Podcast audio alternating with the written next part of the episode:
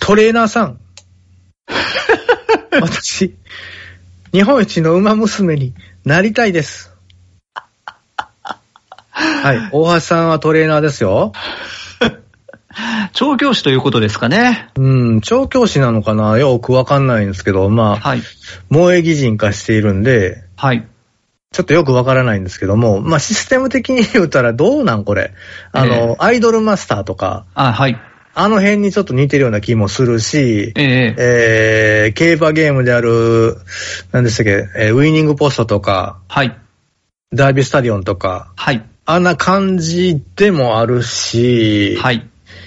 ちょっとよくわからない感じですね。もう全員が、あの、女の子なんで、もう時系列めちゃくちゃやし、そうですね。うん。ええありえへん対決とかあるえし、えええええええあの、馬娘ですよね。そうそうそうそう。ええプリティダービーですね。ビティダービーですね。うんい。やー、急に何を言い出すのかなって思ったんですけれども。そうですよ。日本一の馬娘なりたい言うてね、 はい。えートレセン学園いうとこに来るんですよ。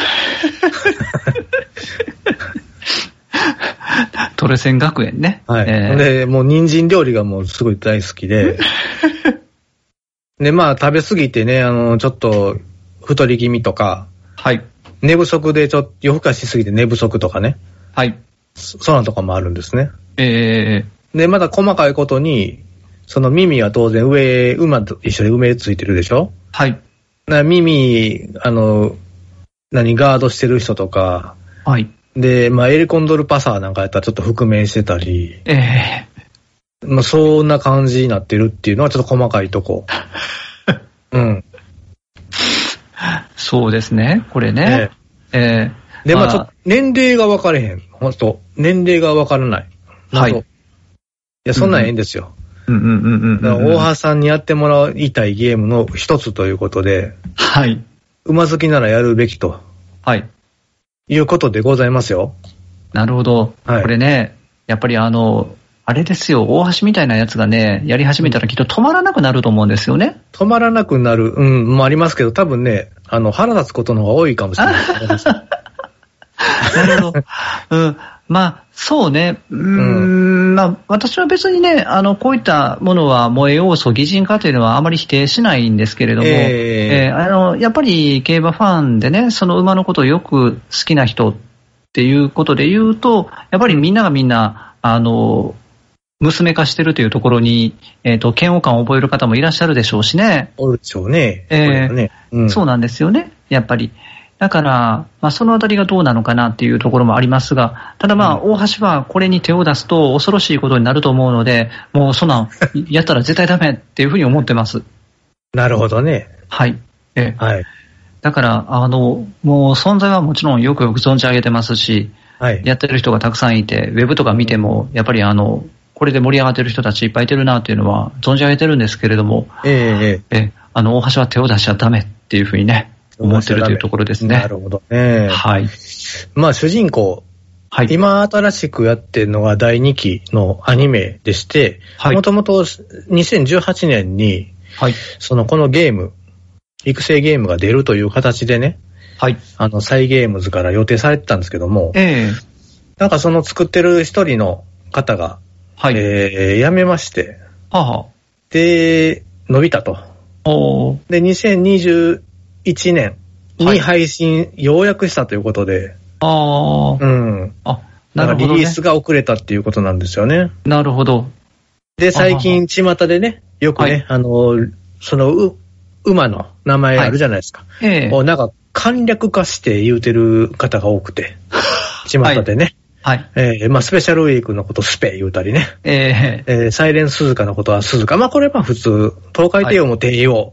メジロマックイーン、マックイーン。まあ、これも普通かな。はい。ね、ダイバースカーレット、スカーレット。はい。ゴールドシップ。ね。はい。なぜかゴルシと呼ぶっていうね。ええそうですね。ね。何ゴルシって思いながら。えええあの、まあ、本当にゴールドシップという馬が、あ現実世界でも元気だった時にもゴルシって呼ばれてたところはあるんですけれえどおも。ーそうなんですね。ええええなそれ忠実にやっぱり、やられてるんかな。基本そうですね。うあの、ん忠実にやってると思うんですよね。あの、ええ毛並みの色とか。はい。うん。一応足毛やから。そうね。ねうん。はいあの、身長とかもですね、おそらくこれ、うんあの、対抗に合わせてやってると思うんですよね。えーおーあの高い実際の、えーうんあの、背の高い低いっていうのも、実際の馬のそのサイズに合わせて、うんうんうん。まあ、馬の対抗というのは、あの、肩の高さで測るんですけれども、はいはいはいはいはい。その肩の位置がどこにあるのかっていうことでやってるんじゃないかな、一応は。へー、本当はねえなるほど。ーただでもちょっとサイズを見ると、あまりにも小さいなっていう感じの子もいてるので、と、うん、もしかしたらそこはちょっとアニメとかで、あわ、まあ、調整をかけてるのかもしれませんけれども。確かに。スペシャルウィークちっこいし、東海帝王めちゃくちゃちっこいもんね。ええそうなんですよ。そんなに小さい馬じゃないんでね。はい。まあ、スペシャルウィークの誕生日もあの5月1日になってるんで、あうんの、大橋が見る と、いや、5月2日やろっていうふうに思ったりもしますけれどもね。そこは、ちょっとあの、サイレンスズカとの、えー、金合いもあって、アニメ版ではそういうふうに調整をかけたのかなっていうね。なるほどね。この2頭は同じ誕生日ですからね。うん。ええサンハラオンを33秒台で走るという人間の形をした人がですよ。そんなわけないやろって思いながら。そうですね。え えええすごい速いですよ。サンハロンということは600メートルですからね。はい。33秒です。ええだから、え一ハロンあたり11秒、200メーターを11秒で走りますから ね。えいやいやいやいやいや、っていうね。素晴らしいですね素。晴らしい。まあ、ただ、あのはい本当にあの素晴らしいと思います。うん。ええ。なので、あの、もちろん、繰り返しますが、存在は存じ上げておりますし、はいはいはい。ただ、大橋は手を出すと恐ろしいことになるどう。しことになる。うんええなので、もう手は出さないというふうにしてるというところですね。まあ入賞した馬はですね、はい。ウィニングライブというですね、はい。ライブを行うんです ね。まあそこでまあ歌を歌って踊ってという形なんですね。はい。はい。そういうゲームですが、あの、僕らが一緒にね、はいあの、居酒屋飲んで競馬バーに行った三宅アナウンサーはやってられるんかなと。そう、まあ、そ思いのますけ三ど宅アナウンサーは、まはあ、いそれこそ、あの、ええ最近は、あの、いろんなところで活動されてますよ。ええええええええええええええそうなんです。まあ、あの、ちょっとこの話を最初にしていいのかどうかというところありますけれども、やっぱりあの、高垣さん、ああ第一画伯もね、あのはいはいはい YouTuber であらせられますけれども、ええ、あの、三宅アナウンサー、三宅公彦さんも実はあの、YouTube されてるので、えうん。ええまあ、そういった活動を手広くされてるなというところですね。なるほど。はい。まあ、やりたい方は、はい。ぜ。ひ、ということで。はい。はい。お願いします。お願いします。画伯と大橋の大魔王はお年頃 ?2011 年4月26日月曜日、1ヶ月後は大橋さんの誕生日。今、2011年で聞こえたんですけど、 2000 2021年4月26日月曜日1ヶ月後は大橋さんの誕生日。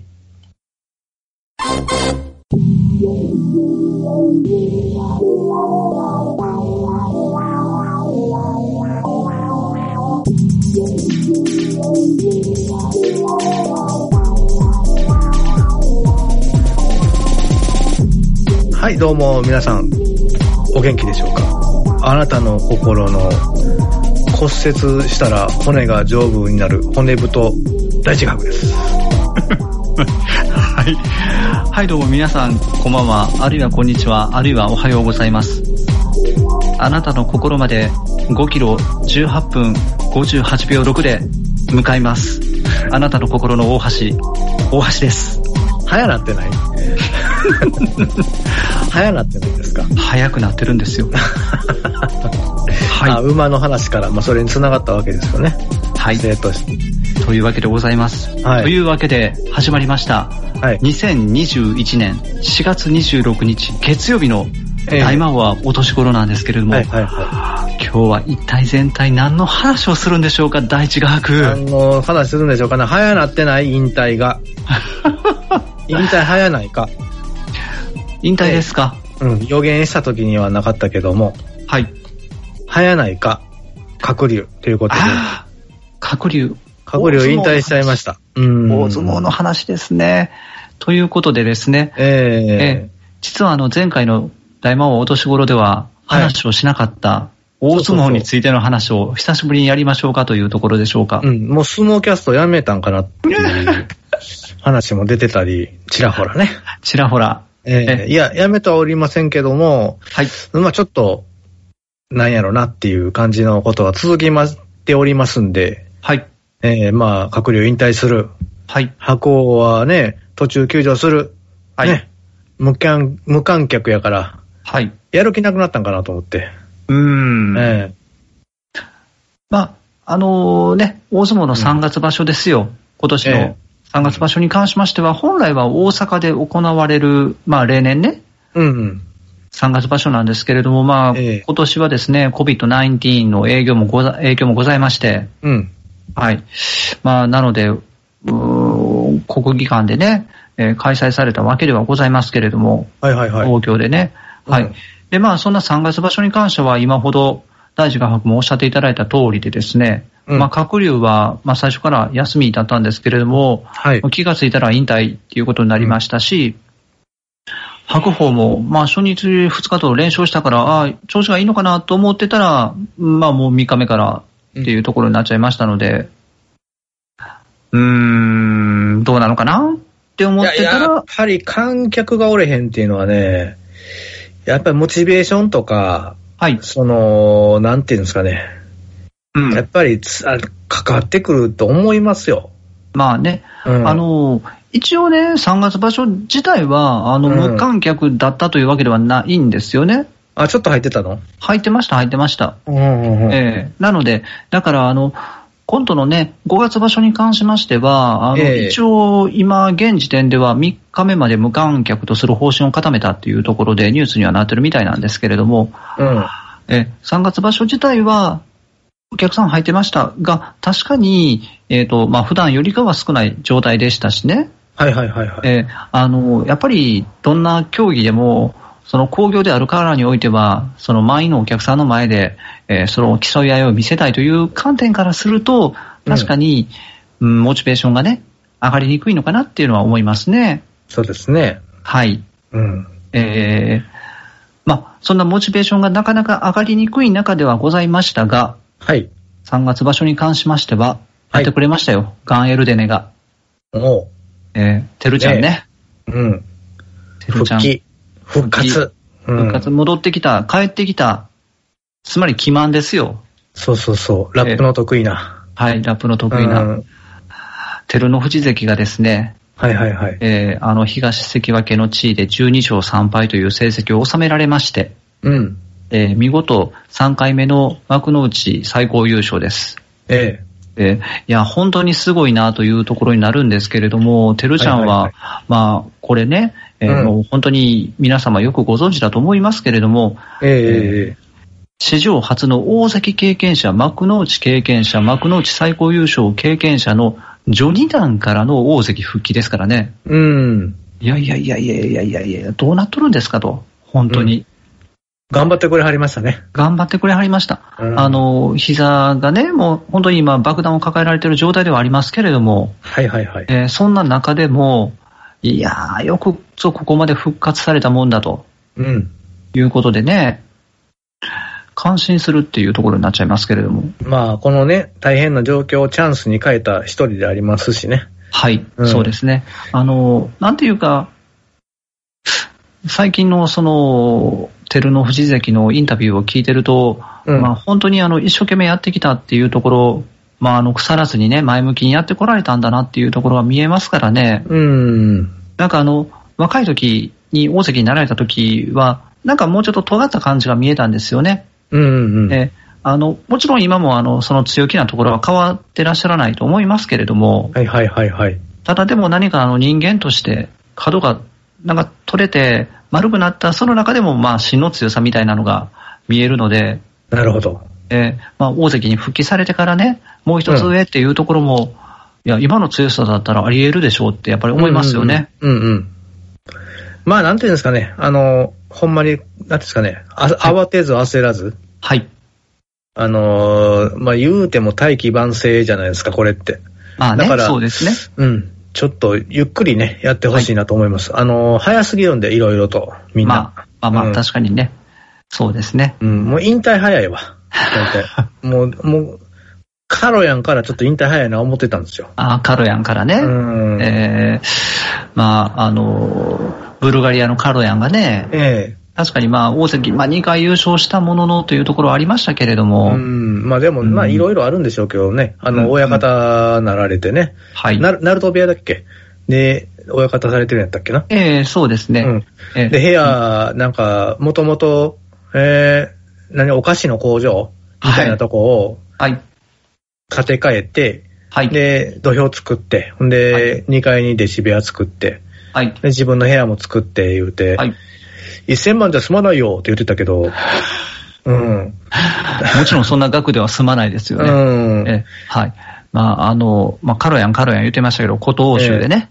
はいはいはい。。ええええまあ、あの、現在は年寄りナルトというところで、うんナルト部屋の親方ではございますけれども。そうですね。まあ、はい弟子の育す育成がね、はい。まあ楽しみですから、親方になったら。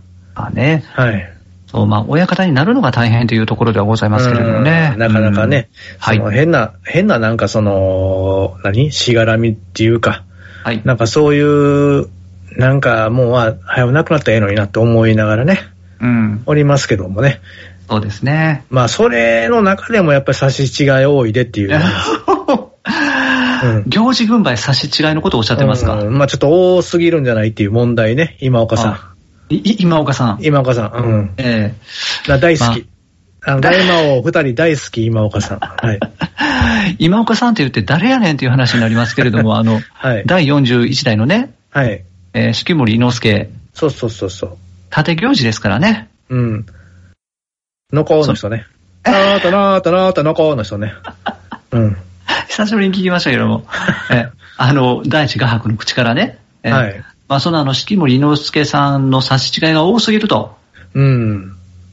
ちょっとそれは、まあでこれでもね、なんていうんかな、その、もう古いんじゃないかなって思うんやけど、はい。その、行司さんの見る角度から見ればはい、わからんでっていうことの方が多いんちゃうかなって思い始めたんですね。だかなるほどらそのために周りに審判おるんやから、はい。差し違えなんていう言い方じゃなくて、はい。その、行司さんがこう見えました。ね。はい見えたんやから、それしゃあないやん、そんな。うんうん。間違い、間違い言うたってそんなん、そういう風に見えてんねんから、ほんなら、あお前やれやって話やん。うん。ほんなん言うやったら自分やってええやんか。うんうん。ね今岡さんも絶対思ってますよ。うん。その、理事長とかに。うん。えーやったことないからそんなん言えんねやろ。やってみろやって。まあね、うん。そら、だって前の40代伊之助だって間違えたことありますからね。なあまあ、それはね、うん。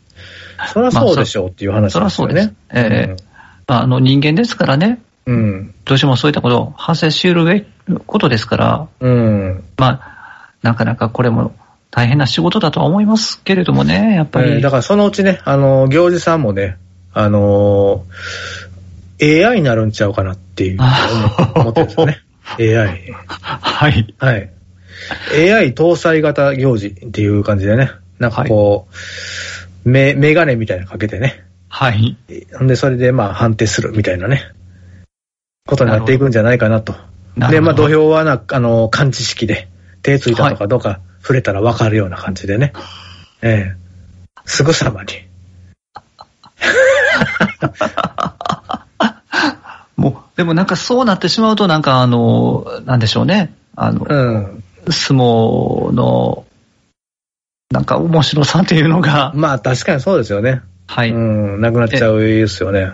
そうですねだってあの、、ボクシングだってそうでしょなんか何対何とか言うけど、あんな人のさじ加減やんってああ、ま思いあ、なそがれらはそうねで。すね。うんあの、判定に関しては、人によってその付け方がね、うん。変わっちゃうんでっていうところあいりまや、すそかれらはず。ねーっとずーっと目開けてね、瞬きせんとね、見てるんやったらわかるんですけど、はい瞬きしの、そら飲み物を飲むために一回目落としのとかするじゃんって。そうですね。うん、その時に絶対なんか変わってるし、はい。うん、と思いますよ。は今いだから映像の技術が発展しすぎて、そういうとこ目行きすぎるんですよね。うんうん。うん。馬、馬、さっきの馬じゃないけど、同着いうのがあるんやから。はい。ねえ、そこまで、あの、一生懸命、鮮明に、鮮綿密に調べても同着って、はい。すごいことですからね。そうですね。うん。本当相に撲の場合やったら同体やったら取り直しになるけど、そうですね。うん。いうことですよ。だから別に、今岡さん、間違えてんの気にせんでええでっていうね。人間で大すか魔王ら。からの、はい大魔王からの、あの、はい激励です。激励で。はい。はい。いうことかな、相撲は。はい。はい。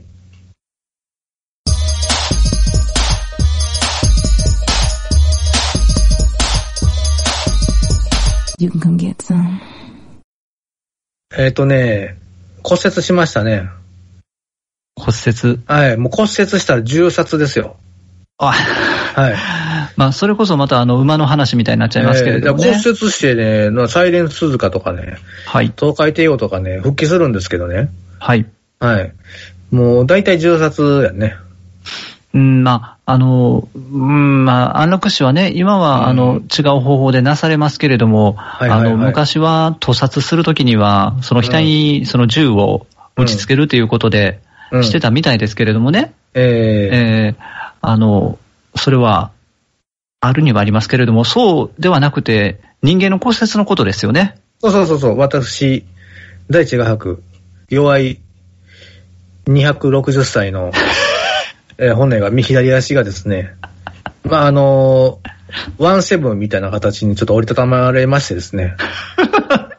そそれは、あの、懐かしのあの、特撮のワンセブンですか ら。そうですそうです。あの感じの、あの、足首みたいに折りたたまれま して、で、まあ、脱臼して骨折したって形になったんですね。うん。うん。あれなんやこの足足が足がいうことでね。なんか変な方向に向いてたんで。あれ 俺こんな綺麗に正座できたかなっていうね。あの、うんワンセブンかなと思ったんですけど、その時 いや、まあ、その、あの、大鉄人ではないですけれども、はいはいはいはい。えーあのー、3月にね、骨折されたということですよね。そうです。骨折しましたえね。ーまあ、ちょっとあの、経緯をお話しいただければと思うんですけれども、はい。まああの我らが敬愛するはい桶谷教授の、ええまあイベントにね、あの行きたいと思って行ったんですよね。はい、まあちょっとお友達と一緒には行っい、たんですけども、えその打ち上げのですね、日会会場を探しているときに、ーはい、まあ、あの、例の味噌のビルに行ったわけですね。大阪の南にあるね、はい。はい、あの、事故物件の。はい。ほんで、その事故物件が、事故が起こったスロープの一番下、最後のとこですね。道路に出る部分で、つるりんこしましてですね、はい、えー右足が突っ張ねまして、右足がつるんと前に行ったわけですよ、滑ったから。はい、で、桶谷教授がすっごい重たいカメラとかの機材いっぱい持って、20キロぐらいのなんかリュックがあって、はい、それを僕持ってたんですよね、代わりに。なるほど。桶谷教授ちょっとあの、魔女の一撃にやられちゃって て、あの、ぎっくってたんで、はい、もあの、僕は持ってたんですね。えほんならーその、右足がつるんって前行ったもんですから、はい、その背負ってる20キロの分が、後ろに行くわけですよね。うん、な片足で支えないといけないけど、まあ、ちょっとびっくりしした感じだったんですよね。ほんで、その左足も前につんのめてたら大丈夫やったんかもしれないですよ。たなだるほ、ど。左足が残りましてね、はい、あの、ワンセブンになっちゃったんで、その、なんていうんですかね、つま先が向こうずねについていった状態なるほど。はい、になっておっちんしちゃったんですよね。で、まあ、おけさんの機材機材とかね、壊れたら、のそっちの方が心配だったんですけども、それで、まあ痛くなって、痛い痛い痛い痛い言ってたらもう起き上がれなくてですね、はい、しばらく。で、まあ起き上がったけど歩けない。うん、うん。うん歩けにゃいっていうね。あの歩けにゃい。 うん。いう感じになりまして。はい、で、まあ、病院ね、救急に行って、見たら、あ、骨折してますよ。手術必要ですよ。って言われ て。ええと思って、ああ、そうなんや、と思ったんですけどね。まあそこで、まあ、固定して、はい、で、まあ、どうするか、あの、考えてくださいって、まあちょっと紹介状書いときましょうか、つって。はい、あお願いします、って書いてもらって。で、その、レントゲンのうん、映像とね、いただいて。はい、で、まあ、翌日、えー、今、おるとこに帰りまして、愛知県豊川市に。はい、で、帰ってきたんが昼過ぎやから、もうはい病院は午前中で大体診断終わるんですよね、大きい病院はね。うんうん、うん、だからもうないと。だから翌日来てくださいっていうことで。はい、翌日行って、まあ、レントゲン CT と取ります。その結果、 3箇所折れてますと。はい。酸化骨折ですよ、と。うん酸化骨折。はい。えー、効果、内科、外科とね。なはい。密の蚊が折れてるとこですよ、つって。はい、手術し、しそうですね。でもこの状態で今切れないんです。で、まあパンパンやったんで、足が。はい。うん足が、もう皮膚がパンパンで果てた切ったら、今度もう、つなげないから、言ってう。ん。腫れが引いてからの手術になります。今、今日も、今日すぐ入院してください、って言われて。ええ言って、もうその、なんていうんかな。もう、即日手術で即、あの、ちょっとしたら帰れんのかなと簡単に見てたらですね。いやいや、結構重症ですよ、これは、つって。そというこう。とで、うん、そのまま入院決まりまして、はい。はい。入院しました。えー、うん。っていう感じです。うなんですん。あの、まず酸化骨折というのはね、あの、皆様、ぜひ、あの、ウェブで Google なりしていただければと思うんですけれども、はいはいまあ、足首のところですね、はい。うん。あの、害かないか、効果ってお話ししてもらいましたけれども、まえあ、え果実の皮ですね、果物の。はいはい。えーはいそれがまあ、内、外、後ろっていうところで、まあ、だからちょっと出っ張ってるところがあるというところなんですよね。うんで、そこが、まあ、見事に酸化、その3つが折れてしまったということですよね。そうそうそうそう。えーいやー、これはね、もう見るからに、そのウェブで、えー画像を見ていただいたらわかりますけれども、本当に、あ、こんなところが折れたなってちょっと思ってしまう部部位ですよ、これは。ねえ。はい。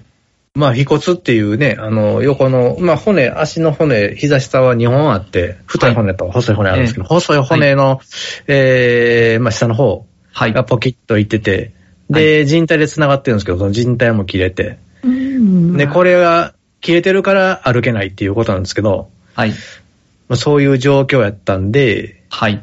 まあ、全部手術しますよと。ね、いうことだったんですよね。まあ、腫れ引いてからね。なるほど。まあ、それプラス、なんか、まあ、前から、もう8年か9年前からなんですけども、ちょっと血糖値高いねって言われてて、はい。うん、まあ、200、240とか220とかはい。だったんですね。うん。だからそれ、このままやったらちょっと、あの、感染症とか、あの、合併症とか起こす可能性あるから、はい。それも血糖値も下げながら調整していきましょうっていうことで、初めてですよ。その、インスリン打たれました。インスリンと、なんていうの、もう一個、なんかフェ、なんとか他人っていうはいや。つ打たれましてですね、ええお腹に、お腹に打つんですね。はい。まあ、なんかなんてやろう。おかげさまで、はい。えー、7キロ減りました。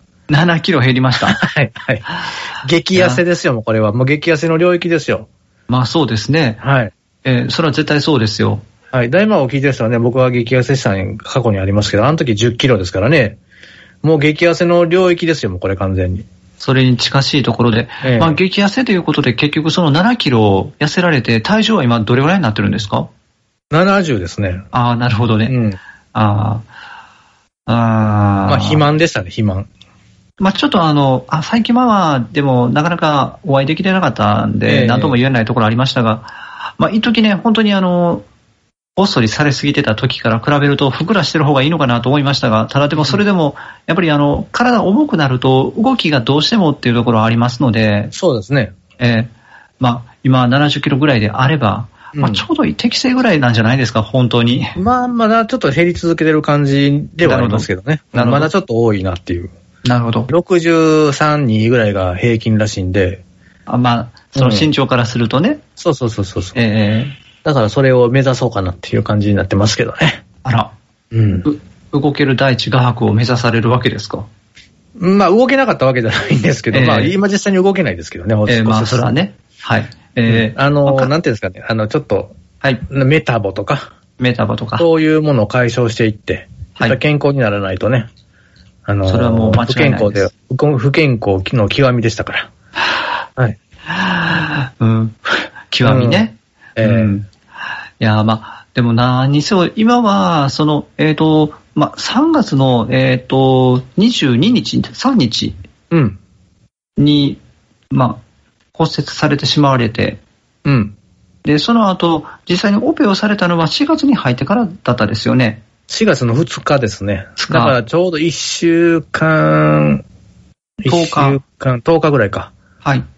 が、あの、晴れ引くまでかかってまして、はい。うん。で、まあ、手術しましょうと。はい。ね、いうことで点滴つけたりとか。はい。うん、まあ、いそいそとなったわけですよ。うんうん。まあ、最近の病室はね、あのー、4人部屋が大部屋になってるんで、はい。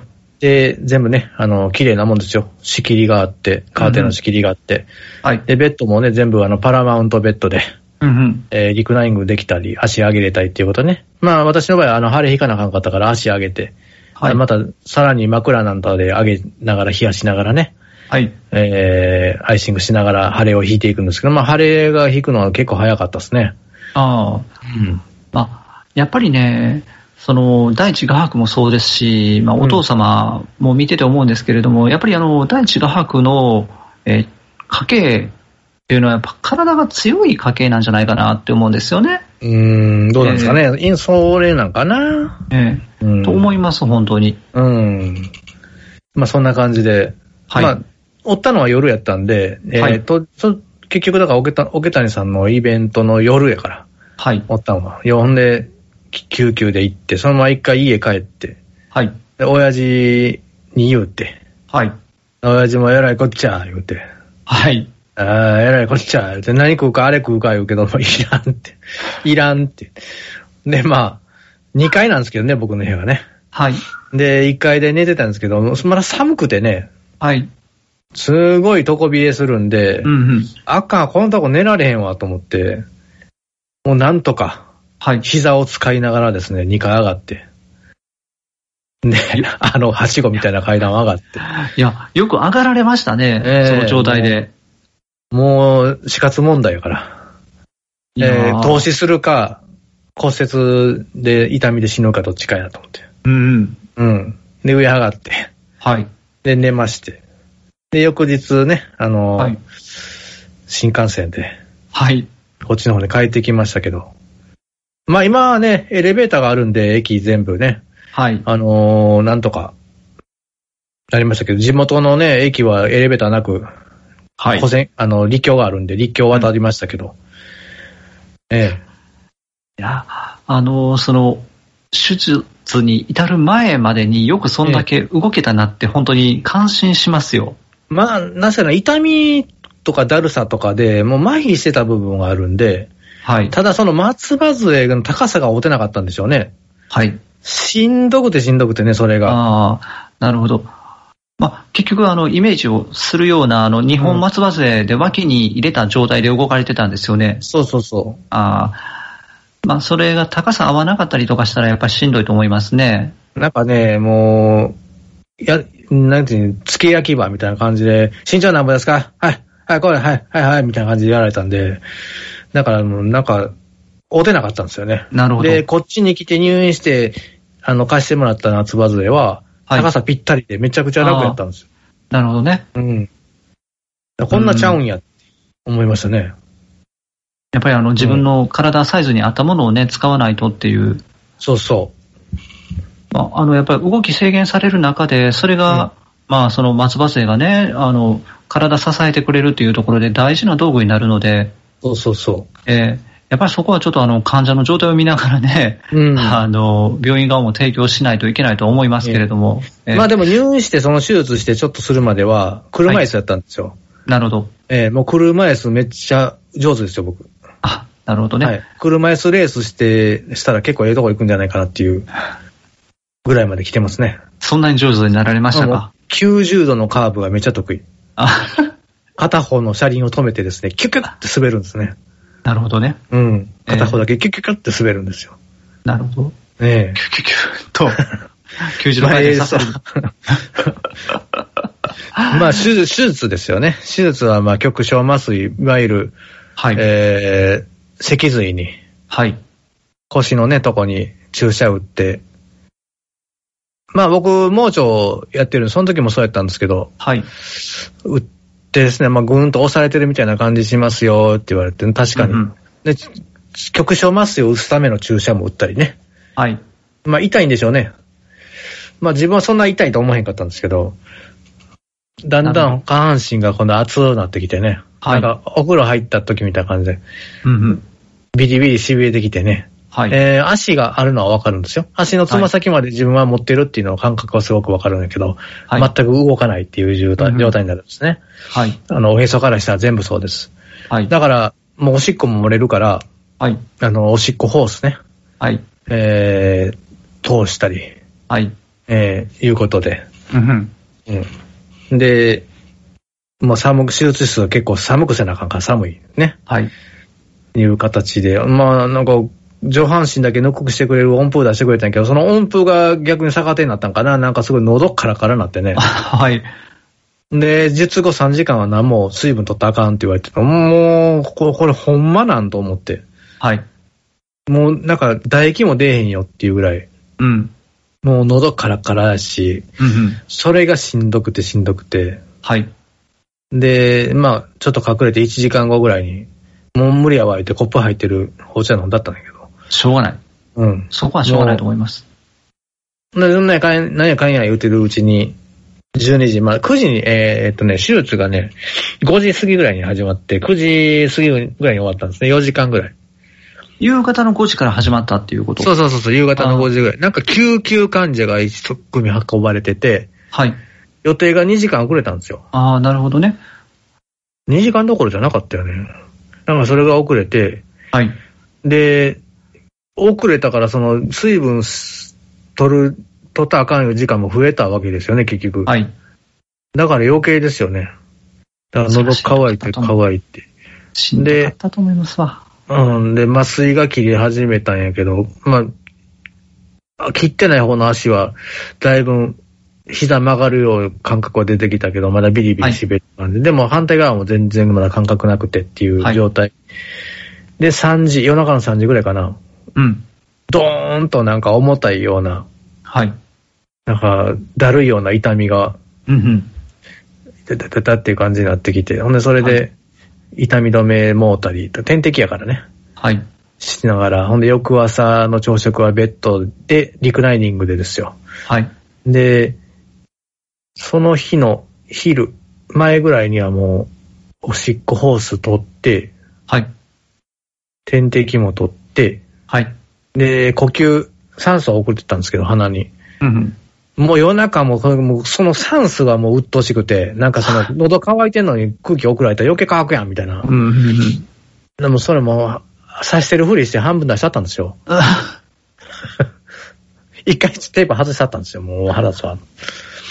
で、そんなんしながらね、 はい。えーあの、おしっこホース抜くときもなんか変な気持ち悪いし、うん。うん、ありますないですよね。ホースはないです、私は。ねえーなんか、あの、排、排尿するような感覚にとらわれますよ。出すときね。もああ、あう勝手に出てるんですよ、あれ。勝手に。はいあ、おーなんかおしっこしようと思って、なんか我慢できへんとか、あおしっこしたいなっていう感覚全くなく、はい。もう勝手に出たんですよ。うんうん。すごいなぁと思ってね。うんうん。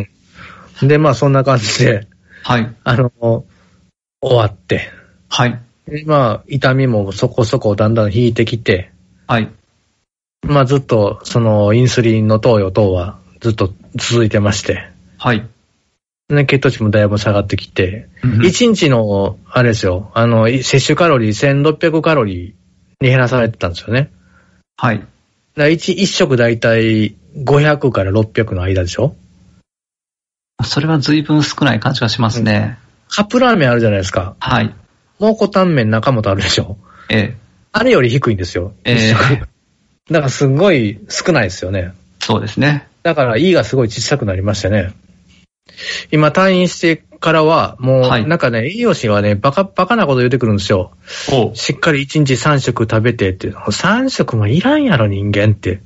1日3食ってなったん GHQ やでって。うんあもうマッカーサーが言うてんで、それって言って。1日3食日本人取ってなかったよって。もともとはって言って。ね。でも1日1食やったかもしれへんよ、昔の人の百姓なんかやったら。って思ったんですよ。はい。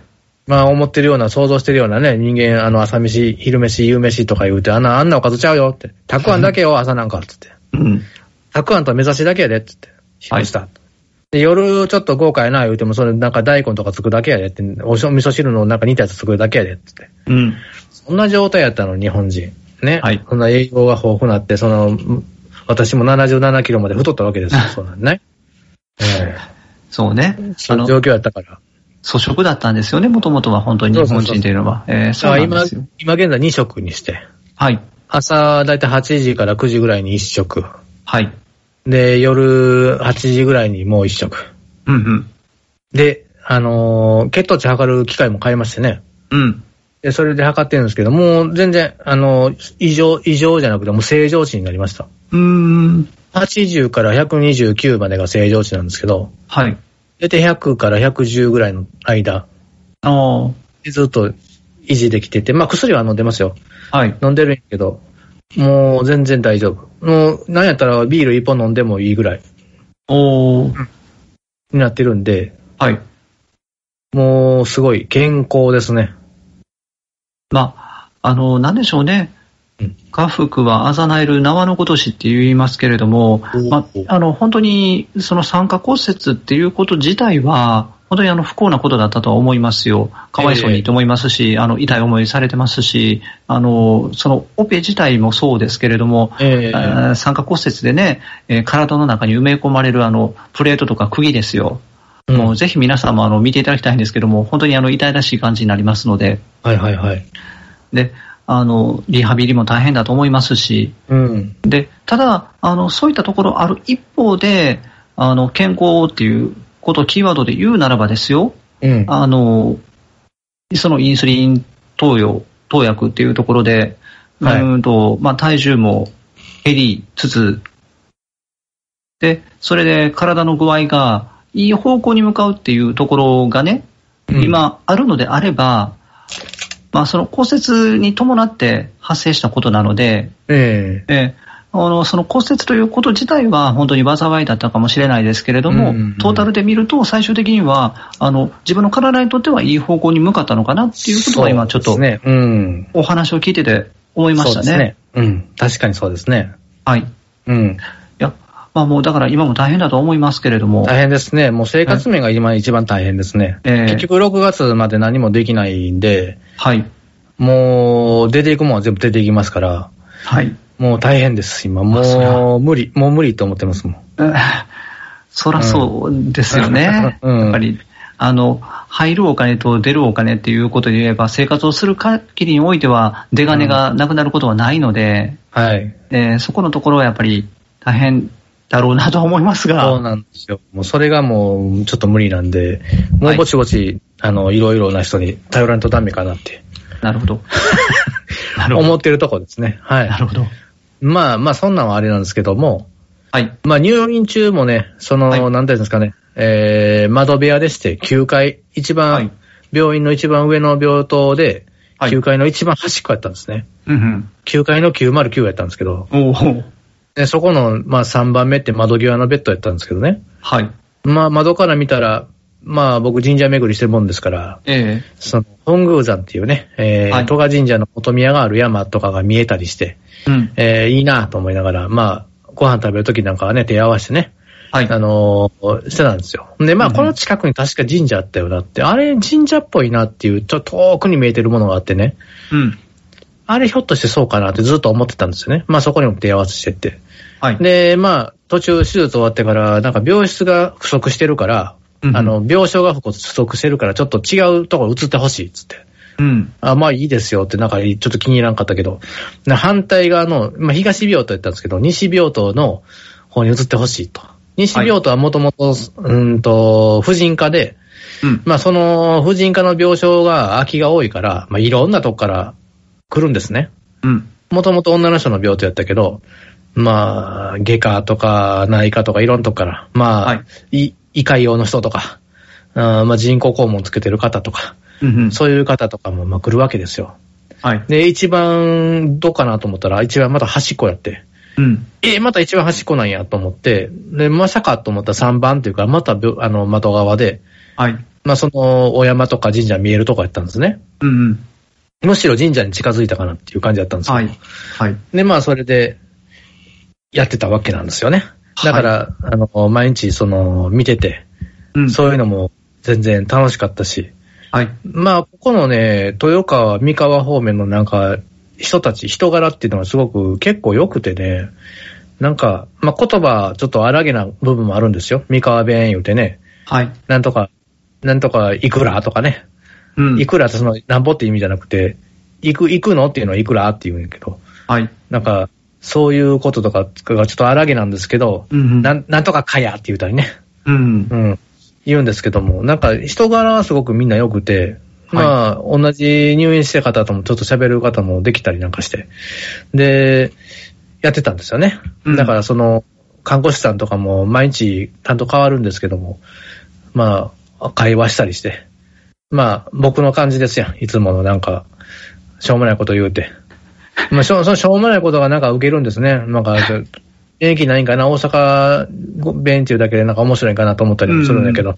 はい。まあ、それは受けるんやけども、まあ、入院しててね、そのおじいさんおばあさん多いわけなんですけど、はい。まあもう吹き出したことがあって2回ぐらい。ほう。吹き出して笑ったぐらいのことがあって、はい。で、ちょっとね、地方に入られてるって言ったらちょっと失礼かもしれんけど、そういう方もおられるんですよ、やっぱ高齢で。うんうん。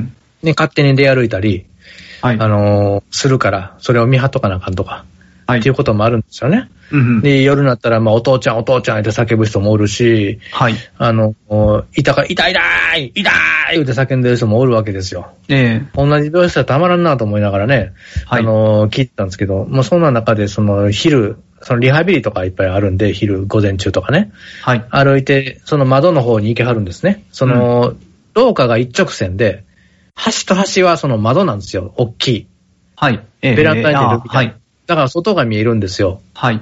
で、そこまで来て、まあ、女の看護師さんとおばあちゃんですよ。うんバーって来て。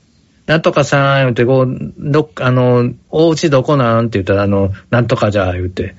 で、いや、反対側やね、言うて、ここどこかわかるおばあちゃんって言ったら、わからん。で、え、私誰かわかるって、わからん。えー、なんとかでよってことで、こうだよって言って、こう病院だよって言ったら、もう何もわからんって言って、言うてるおばあちゃんがおったんですよ。もうこれ、この会話ようできるなと思って看護師さんが。普通に話してはるから。ええで、大体だから私誰かわかる、ここどっかわかるっていうのを聞くのが、なパターンなんですよね。はい。で、あ、なるほどな、そういう確認をせなあかんねんなって思って、で、まあ、よく、よく翌日じゃないか、その連日中の5日なんですけど、え今度おじいさん、え うんおじいさんがなんとかさんってなんやね、今日いい天気やね、ああ、いい天気やなって言ってるんですよ。はい。で、なんとかさん、ここどこかわかるって言って、もうすっごい窓から見たらね、あのー空き地があるんですね。はい。そこなんか、ホールができる、あの、コンサートができる、会館ができるらしくて、ほうほう豊川市民のね、うんうん。できるんよって話を前にしてたから、うんここどこかわかるって言ったら、まあ、それ見見て言うたんかどうかわかんないですけど、おじいちゃんが、ビーチって言ったんです よ。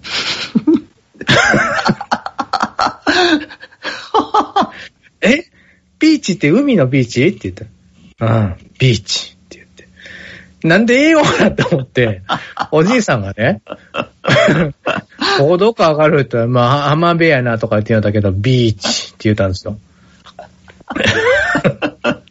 もうそれも吹き出して笑ってしまって、僕。いや、その状況でそれ言われたら吹き出しますよ。ええもうよう他の人聞いてへんかったなと思って。いや、もうだって伝え聞く、今私でも吹き、あの、笑ってしまいましたもん、だってほんまに。すごいそれがもう笑ったっていう話ですよね。入院中で。一番笑いましたね、それが。ビーチって言うたのが。 もうすっごい言い方やったんで、はい。うん。なんか気の抜けたような、なんかう、ん。脱力したような。うんそれがすごい面白かったって話ですね。うん。なるほど。いう感じですかね、入院中は。まあ、退院して、えーはい今、リハビリ頑張ってますよっていう感じですか。み傷口見ますか言うて。ね。はい。傷口、こきもグロいですよ。自分で言ったからね、グロい言うて。うん。あの、フランケンシュタインみたいそらそうなりますせ。ええあの、ぜひ本当にあの皆様もですね、あの、酸化骨折で画像を見てもら うと、もう本当に、いや、そらそんだけで、まあそのプレートを埋めるとか、釘埋めるとかってなったらそうなりますせっていうところにななりますよ。な。ね。はい。はい。ということでした。 「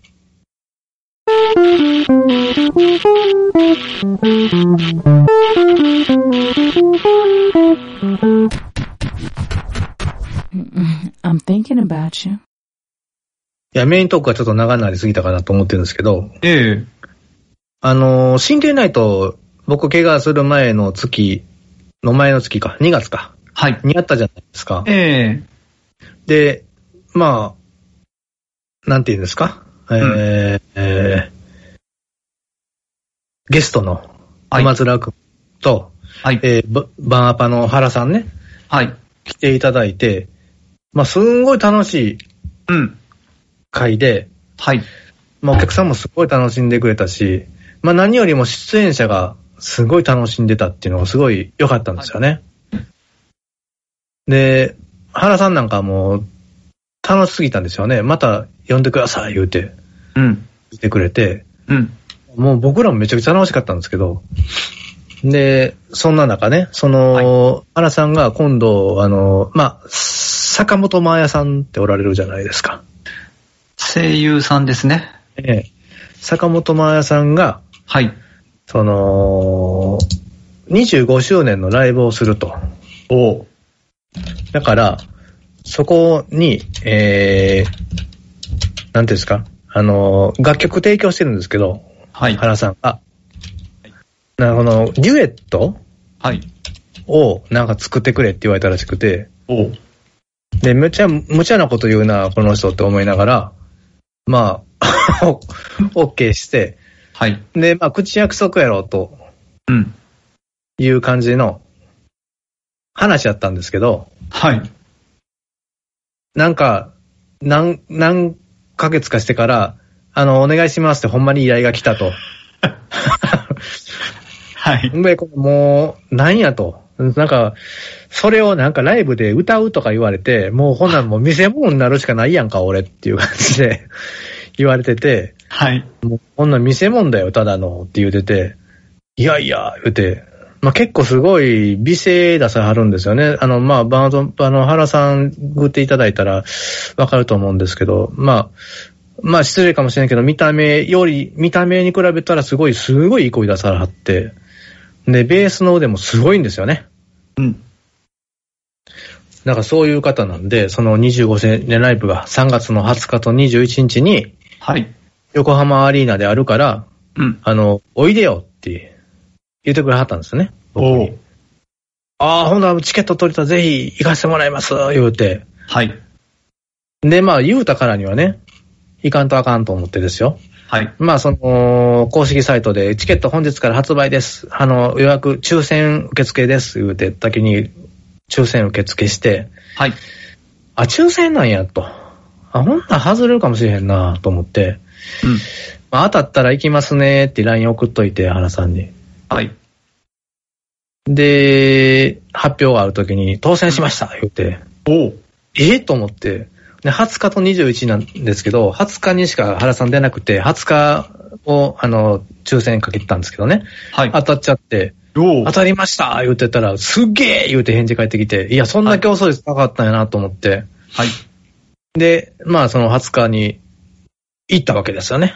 おうで、まあ、は坂本真綾さん言うたら、まあ、僕は、あの、大橋さんという話してるし、は三い橋真綾でな、うんあの、名前飾ったっていう話もしてますし、はい。結局そのアニメの主題歌とか声優さんやられてるから、まあ、よく存じてるわけですよね。ええ。で、まあ、マクロスっていうアニメシリーズやったら、フロンティアってやつで、まあ、トライアングラーっていう曲を歌ってたりね、はい。ねするんですけども、まあ、アニメの主題歌めっちゃ歌ってるから、うん。まあ、なんていうんですかね、楽曲っていうことに関しましては、まあ聴きやすい曲が多いなって思ったんですよ、ずっと。うんうん。坂本真綾さん。はい。で、25周年ライブやから、まあそのシングルコレクションとか全部聴いて、ある程度曲知っとかなあかんなって思うけど、まあ初めて聴く曲とかいろいろあるじゃないですか。はい。全然聴けるんですよね。すぐ覚えれるし、おい。あ、なんかすごいなぁって。まあ、ね、有名な、その、さ、カードキャプター桜のね、プあの、プラチナかっていう曲とかも、あの、知ってる人はかかなり多いと思うんですよね。はい。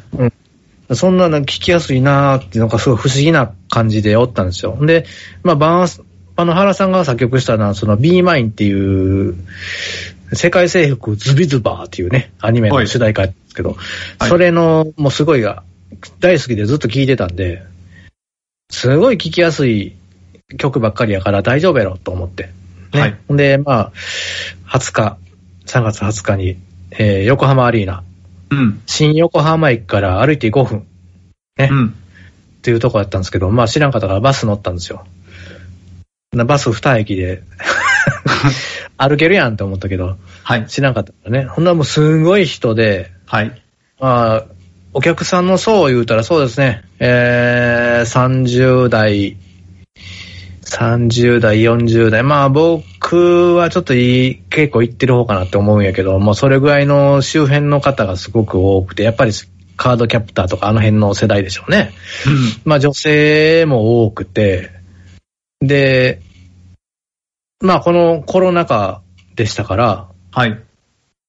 あの、チェックみたいな形でね、うん。ああの、黒と白、白だけ空席みたいな感じでね、あ、はいあはい。の全部席そうなってるわけですよ。ええで、私、あの、北スタンドっていうところのね、はい2階の北スタンドっていうところの、えー何列目とか4列目か、なんかの席やったんですけど、はい。まあ行ったら、あの、手書きのコピーやけど、うん。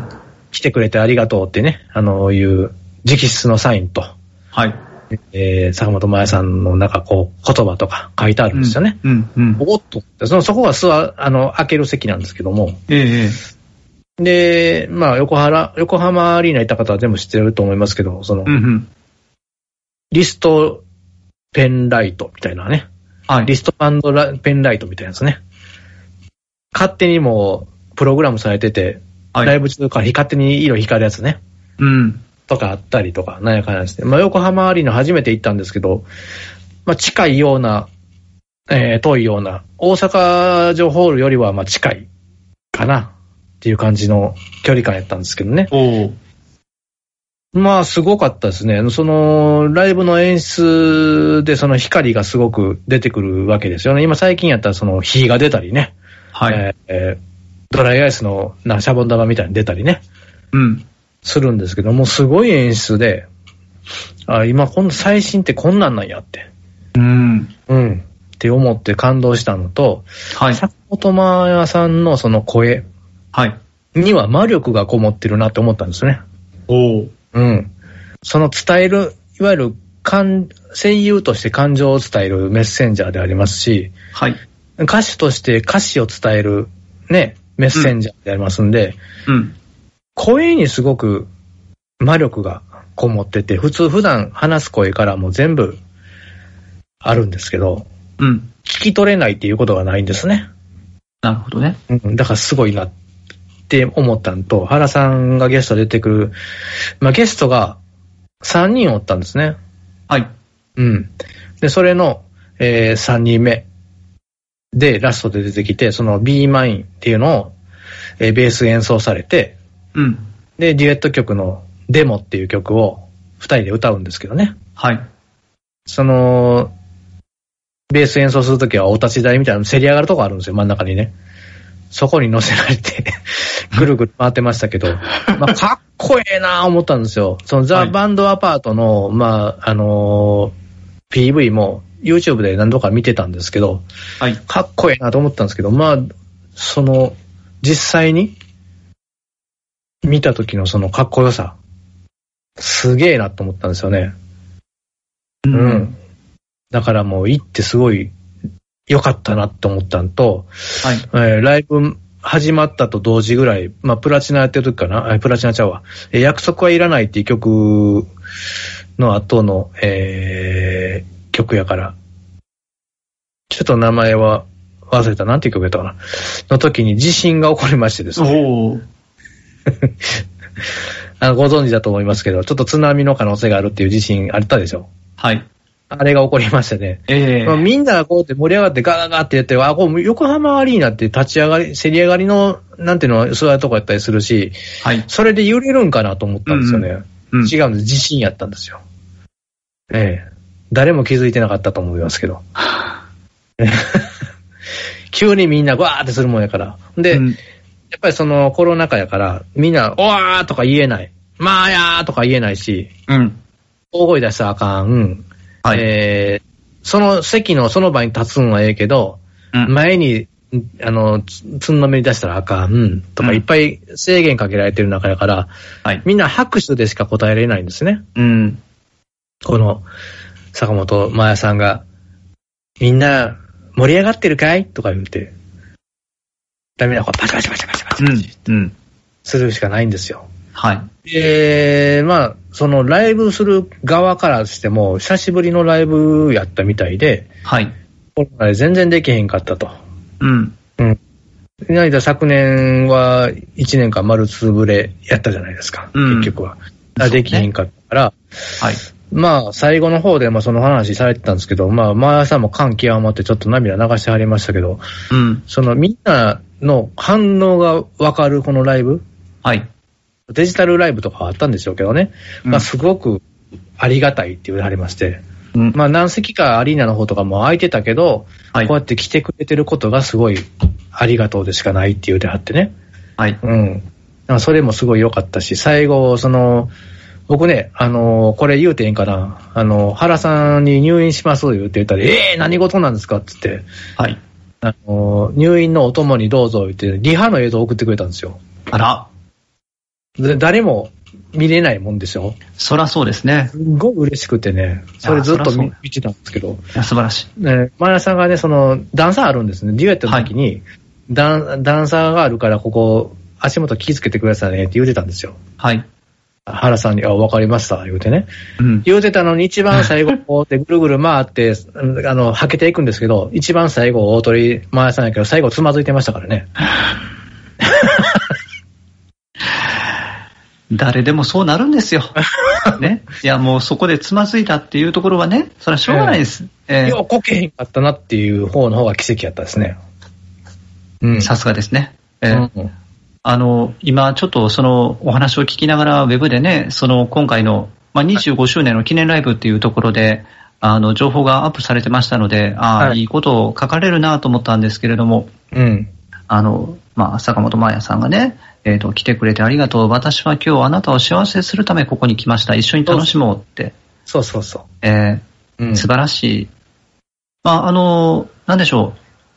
この、まあ、写真もアップされてるんで、見ると、えーあの、ショートカットもよくお似合いで、そうそうそう。いきなりね、ボブからね。えーあの、ショートカットにしたんです、言うて。はい、で、まあ、私の、に憧れて、私の同じ髪型して、あの、した方とこの間はお会いしたんですけども、申し訳ないなと思いながら、 ショートカットにされてて。えーまあ、何してもやっぱりあれですね。あうの、んもう、もう、あの、私も同年代というか変わらないぐらいの年齢はもちろん、うん。うん。存じ上げてるので、もええう気がつけば、坂本真綾さんも40歳を超えられてるわけですけれども。そうなんですよね。ええでもずっと綺麗ですね、この人やっぱりね。うん、自分でも言ってました。私綺麗だからって。ねあ毎回言うんですって。ね毎回言うて、その、はい言うたことはみんなこう、ははーって笑うっていうか、はい。あの、その通りとか言うたりするんやけど、うん。その部分だけピックアップされ て、記事に出されるから、はい。なんかすごい安入意な感じになったりするっつって。しょうがねえな。しょうがねえな。それはもう。はい。いや、もうでもやっぱりあの、素敵な、まあ、ライブだったんだろうな、と思います。ねまあ、本当はね、やっぱりあの、こういったライブに関するところが人数制限もなく、みんなで声を出して盛り上がれるような日々がね、戻ってきてほしいなって、改めて今の第一画伯のお話からも思いましたよ。でもね、僕にとってはちょうどよかったんですよ。おうその、言うたら生半可なファンじゃないですか。あそうの、ん熱狂的なファンじゃないから、はい。やっぱりその、プラチナとか曲の時も、タッタッタっていうとこあるんですけど、その時はみんなパンパンパンパンパンとかするんですよ。はい。で、なんか、1、1、2、3みたいなところこう、手パンパンパンってするんですけど、まあ僕、はい全くそんなん知らんから、うん。あの、周りがやってるけど自分やってへんかったんで、うん。もう、そうなんやったらみんなこう、白い目で見られるかな っていう。そう、うんそんなことはないでしょ うよ。いや、あの、それはみんなで楽しくね、共有する空間というところあると思いますから、うえんーあの、まあそこの、うん、いやまあまあ、そういうふうにね、うん。お楽しみ方というのはいろいろありますからね。ええうん。だからまあ、ちょうどよかったかなっていう思なるったほどり。ね。なるほどね。まあ言うても僕、あの、原さん見てき、に来て、ほんまメインは原さん見に来たからっていううん感じなんですけどね。うんうんうんでもまあそれも見れたし、はい。まあ原さんはまあその日もすぐ、次、翌日スタジオやから言って、トンボボ帰りで帰ったらしいですけど、はい。うん。また、あの、遊びにおいでよ言ってくれてはるんで、はい。もうすごい人と知り合うだなと。 思っております。はもうい。本当にね、人の運と縁とは不思議なものでっていうところはありますけれども、ただそれは、えー第一画伯が、その心霊ナイトっていうのを、うんあの、ずっとずっと繰り返し、あの、開催されてるからだというところです。つまりは、あうの、ん第一画伯が自発的に動いたから、そういう人と出会えたということですよね。まあそうですね。え、まあそあの、その、こ、その幸せ、幸福感の後はにいその、幸せすぎて、あの、はいほ骨折したんですよ ね。はい。まあ、でも、だからさっきもお伝えしたように、家福はあざなえる縄のごとしで、あうの、ん健康というところで立ち返ると、自分の体を良くするように、その骨折がきっかけになってくれたっていう風な見なる方ほどもできるわけですからね。そうですね。ええうんあの、だから、あの、いろんな、いいこと悪いこと、たくさんありますけど、全部まあ、ええ繋がってるんだなっていうのは、最近本当によく思うところです。そうまですね。はい。もう感謝ですわ。ええ。ええ最終的にはね、幸せすぎて、あの、骨折っちゃったねって黒犬さんなんか言うてましたけど、 あまさにその通りだと思ったけど、まあその分ね、あの、はいなんていうんですか、いろんなことが、えー好転し始めたり、はい。まあ悪くなってる方もあるけど、うん。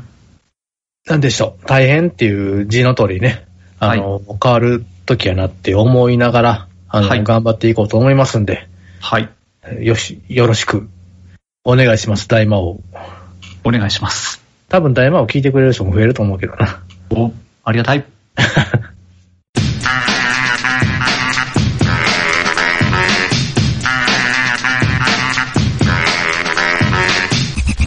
Ay, papi.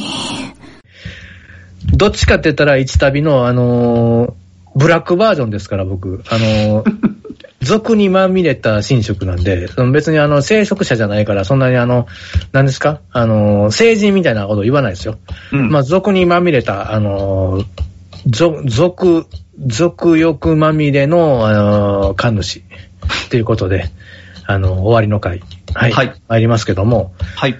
えー、一旅の方がですね、ええ登録者数が1000人超えまして、おおかげさまで。ありがとうございます。おめでとうございます出ます。やっとその、なんていうんですか、広告収入が入るっていう形にはなっておりますけども、まだまだ、えー、でして。やっと、なんていうのスタート地点で言ったらおかしい話だけど、こっから始まるかなっていう感じではありますけどね。あもちろん、ええあの、やっぱり一つの山だと思うんですよね。はいえー、1000人っていうのはね、ええーまあ、ここからがっていうふうに、その、まあ、YouTube をされてる方たちは、えうん。うん、よく言われるように思いますけれども、ただでもやっぱり一つの区切りとして1000人を超えたというのは素晴らしいことだと思いますよ。やっとね、超えられまして、はい。まあ、あのーなんていうんですか。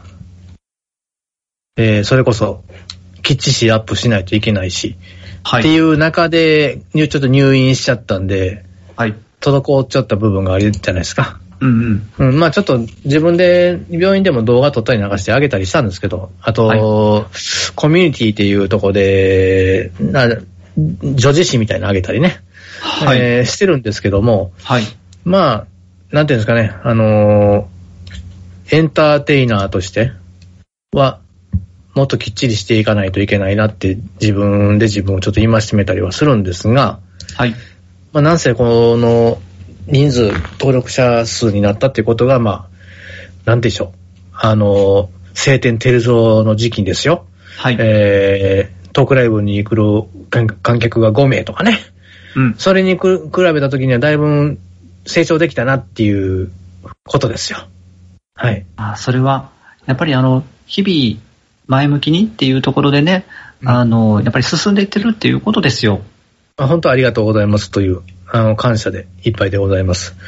えー、下半身麻痺の経験もね、局部症麻酔でしてるんで、本当に五体満足っていうのはどんだけありがたいか、ね、えー、目が見えへん、まあ、糖尿病なんかになるとね、えー、合併症を起こしたり、失明とかね、はい。えー足が壊死したりとかね、っていうことが起きる可能性があるんで、はい。まあそうならずに、まあ目見えへんかったらどんなんかな、耳聞こえへんかったらどんなんかなっていうことをね、その足麻痺してるときにね、うん。えー考えて、はい。もう本当になんかすごい、なんでしょう、えー、ちゃんと動く、体が動く、ちゃんといろいろできるっていうことのありがたさっていうのがね、本当に身に染みて分かったんで、まあ、ちょうど生まれ変わったみたいなもんですかね。生まれ変わった画伯よろしくお願いします。みたいな感じで、はい。頑張っていこうと思いますんで。ははい。い。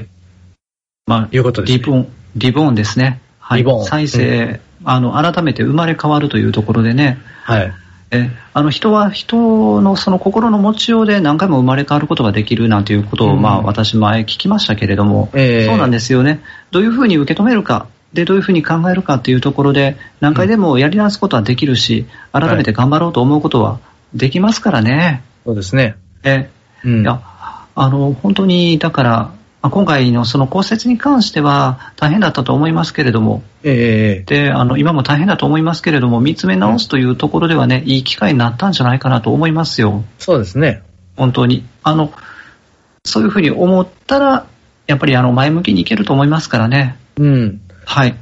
あ昔僕も骨折したことあるんですけど、ええその時はもう1ヶ月半ぐらいもうずっと、なんせの石膏で固めて、うん。もうそういう状態で何もできない状態やったんですけど、今は違うんですね。もう術後、えー10日でもう、なんていうの、包帯も全部外して、はい。えー、なんていうんですか、石膏もなくて、まあ、うん装具っていう、まあ、ギプスみたいなやつもね、うんうん。えーつけるんですけど、まあ、家におるときはもう外してでも別に構わないんで、はい。えー外して、もうお風呂も入ってもいい、ね、うんうん。いう状態で、なんかもう別に歩かれへんこと以外はそんなに不便がなく、うんまあ、不、不自由言うたら不自由です。まあ、コップ一杯の水を持って動けないんですからね。まあ、それがすごい不自由やなって思いますけど。うんうん。うん。まあ、他の部分に関してはね、もうだいぶ、あの、座ってたりできるし、はいもう足も自分でマッサージしたりね、あの、リハビリしたり、いうやつをしながらはい。やってるんで、もう全然大丈夫なんですけど、まあ、なんでしょう。まあ、辛抱して、はいいろいろ、まあ、大器晩成じゃないけど、はなんかい。いろいろ、なんやろ、次のステップに動くための力を溜め込むというか、えそういうことやと思って、ね、あの、受け止めてえはい。やっておりますんで、はい。はい。大丈夫です。ありがとうございます。はい。いやー、ねもうあの、今日はね、たくさんお話をさせてもらえてよかったなというところなんですよね。はいはい、はいえーあの、力を貯めるって最後おっしゃっていただいた通りで、あの、本当にいろんな状況がありますからね、はい。えー人間は前に進みながら、ただでも今は自分の力を貯める時だなっていう時、機会もありますから、うんうん。えー今はそういう時期だっていうふうに、えー第一科学がちゃんと把握されてるので、はい。え、あの、次のステップへ進むための準備の期間なんだっていうふうに捉えると、やっぱり前に進んでいけてるなっていうふうに思いますね。そうですか。ありがとうございます。大丈夫ですね。え素晴らしいですね。えいやいや、まだまだですよ。まあ、まだまだね、はいそれはね、うんえ、前向きに前向きに、次はへい次へというところで、そうですね。まはあい一つずつはい問題もクリアしていってはい、ぐらいしかないですよ。なんか結構、あの、あっけらかんみたいな感じですけども、結構自分の心の中で葛藤がいろいろあってはい、大変なんですけども、まあそんなに慌ててもしゃあないかな。うん、こういう時はまあ、もう仕方ないかなっていう風になっちゃうですよね。だからまあそう、なんていうんかな。うーん、諦めも必要やし、はい、諦めないことも必要やし、はい、えーっと、思ってます。複雑な感じやけど。まあ、そこまで、なんていうんかな。えー、生きていけるんで、また。はい、うん。なんとか、頑張っております。頑張っていきましょう。はい。はい、えはい。いう感じかな。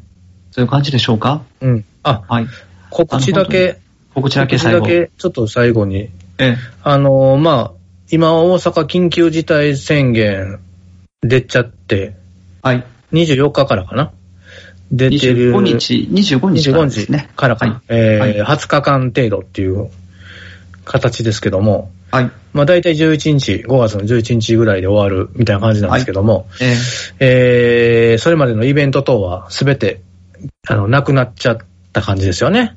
今ね、うん大阪ではまねあ。そうですね。大変ですけど、もう飲食店とか潰れろ言われてるみたいなもんじゃないですか。いやまあ、えそう、もうこの話を知らすとキリがないので、私はちょっともうあまりお話はしないですけど、まあうん本当にね、いろんな仕事を持ってる人たちに本当にあの、突きつけてるっていうところですからね、えもう本当に。もう飲食業、サービス業、はいあるいはそれに関連してくる仕事にも全部繋がってくるんで、はい。あの、どんだけね、あの、そんな簡単にそういう打ち出しするするけども、もっと、ま、まん延防止策とかするけども、もっと防げなあかんとかあるんちゃうんっていうね、はい。いう思いはいっぱいですけども、うん。結局その飲食業でコロナが感染したなんていうのは5%しかないわけですから、もう他の95%で防げ防げばいいだけで、はね飲食業を一生懸命営ん営んでる人とか、そういう人はすごいかわいそう。本当にかわいそうやから。本当に。だからもう、いい加減ね、その、そういうことに翻弄されるのはやめてほしいと思うんですよね。本当に。で、まあその中ですけども、15月の15、16、うん。はい。えー、ロ大阪ロフトプラスワンウエストにて、はい。はい。えー、第一画伯プレゼンツ。えー、はい馬ズロアビデオからの緊急告知。ほう。ここでしか言えないトークライブ大阪スペシャルっていうのを行います。はい。ほう。えー、馬ズロアビデオのメンバー3人。はえいー。馬ちゃんとベーコン、ベーコンくんとイナメンディ、イナメンね。はい。えー来られます。えー会場が2日間あるんですけども、えー両日ともオープンが16時30分、うん。スタートが17時30分。まあ当然8時までに閉めなあかんから、ちょっと早まってますけども、うん。えー前売り3500円の当日3700円、ワンオーダー制。で、配信があります。はい配信がそのスタート時間、えー17時30分から、えー3000円。うん。えーこれは、えーアーカイブとして2週間までは購入と、えー閲覧が可能です。はい。えーダウンロードはできません。っうん。ていうライブをやりますんで、はい。えーまあ、本当にトークライブならではっていうか、もう今でしか言えないことを言う、みたいなことを言うてましたしね。はい。えー本来ならなんか他にもイベントあったんですけども、結局その緊急事態でアウトになったんかちょっとわかんないんですけど、そんな可能性があるんでね、もはういここの感じでちょっと来てほしいなっていうふうに思います。はい。うん。だから、ここですね。ここ、予定通り行くように祈願いながら、はい。えー皆さんとお会いできる時をはい。お楽しみにしておりますんで、はい。ぜひぜひ、えーこの両日15、16、えー両日ありますんで、話す内容は両日とも違うと思いますけど、あのーぜひ、いらしてくださいねっていうことです。はい。はい。まあ、これなくても生配信あるよっていういうことかな。うん。最いう後こと最で後。す。はい、はいあの、しっかり告知もしていただきました。はいはい。告知舞子。 はい。はい。いや、もう、最後さすがですね。来ましたね。いやいやいやいや告知舞子ね。うんえー一番最初に告知ももこ言うてはったから、違うの言わな。ええまあ、そんな感じで、あの、やってまいりました。はいはい2021年4月26日、うん月曜日の大盤王お年頃なんですけれども、はいはい。これは大盤王配信史上最長の時間になるんじゃないかなと思いまあ、すそうだ、ね。 2時間ぐらいだっいや、2時間まではいってないですけれどもねた。うん。ええあの、1回の配信、まあ、ちょっと前後編になるか、もうはいはい流しっぱなしするかっていうのは、あの、状況を見て考えますけれどもうも、ほぼほぼ2時間 か。うん。話すこと多すぎた。ええうん あの、でもたくさん話してもらえるっていうのは大事なことで すよ。なんも大事大事。はい、ありがとうございます。ええはい。という感じで、うん。まあ、あの、4月26日の配信分は、こんな感じですけれども、またね、あの、来月、5月も配信できたらいいなと改めて思いますので、そうですね。ええうん。あの、冒頭でもおっしゃっていただきましたけども、ええ5月26日となりましたら、まはあい大橋の誕生日でもありますので、そうですや。ええまあ、そこになんとか合わせられるような形でそうですね。配信できたらいいなと思いますね。バースデー、バースデー飲み会みたいなのしたいですね。そうですね、まあ、うんなかなかね、 えー難しいところありますけれども、まあ、ただ、えやっぱりあのこうやって声を届けられる、いつもまあ最後同じことを言っちゃうんですけれども、はいはいあのお互いのね、えーとまあ、元気というか、生きてるところの生存確認という意味合いでは、今回もちゃんとできましたので、うんうんうん。ねあの怪我のこととかいろいろありますけれども、ただそんな中でも、またこうやって2人話してるところをですね、皆さんにもお届けしていきたいなと思います。なるほど。はい。はい。頑張りましょ頑張りましょう。うん。う。ねまあ、あの、世相いろいろありますけれども、やっぱりあの、元気に頑張っていきたいなと思います。はい。はい。よろしくお願いします。よろしくお願いします。はい。というような感じでしょうか。そうですね。はい。えでは、また次回のですね、大魔はい王お年頃でも元気に声を届けていきたいと思いますので、はいはいはいはい。え皆様もどうぞ元気でお過ごしください。はい。お過ごしください。 俺がはい言って返事する。ありがとうございました。はい。ありがとうございました。チャオ。チャオチャオ、アデューや。